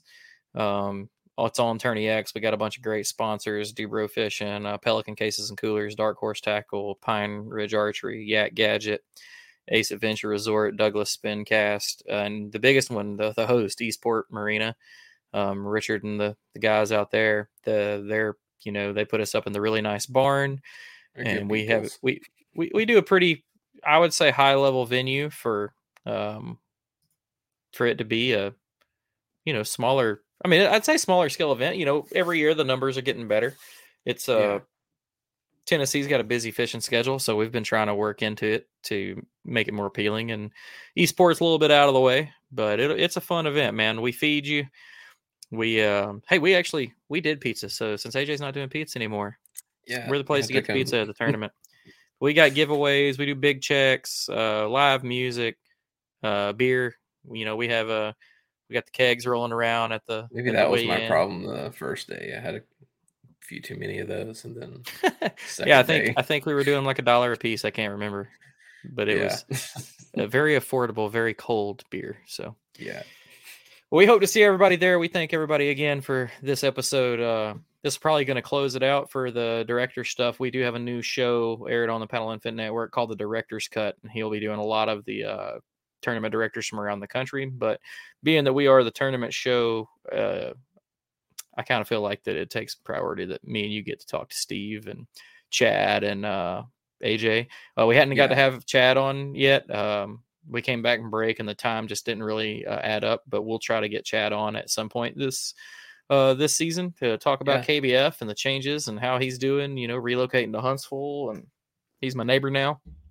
So uh, Got a lot of big things happening all at once. Oh yeah, tons of stuff. But uh yeah, we'll I think next week we should have the winners on from the KBF Trail Series in uh, Polk County, Florida.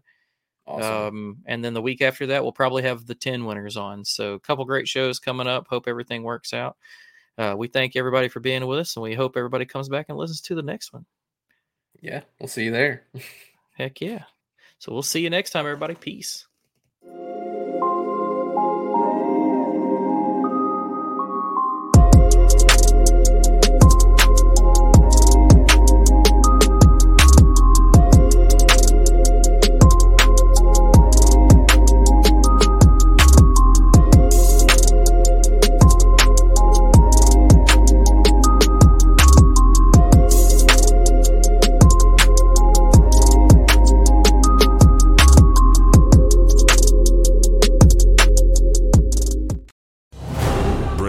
Anglers search for the one they call king, but who will take his throne? Tune in to Waypoint TV's Battle for Silver, Saturday, May 18th from 12 to 6 p.m. Eastern, presented by Abyss Battery. Waypoint TV. I'm Will Cooper, host of HuntStand's Make Your Mark podcast. If you haven't already, download the free Waypoint TV app to listen to our podcast and watch the original films from HuntStand Presents anywhere, anytime, and on any device.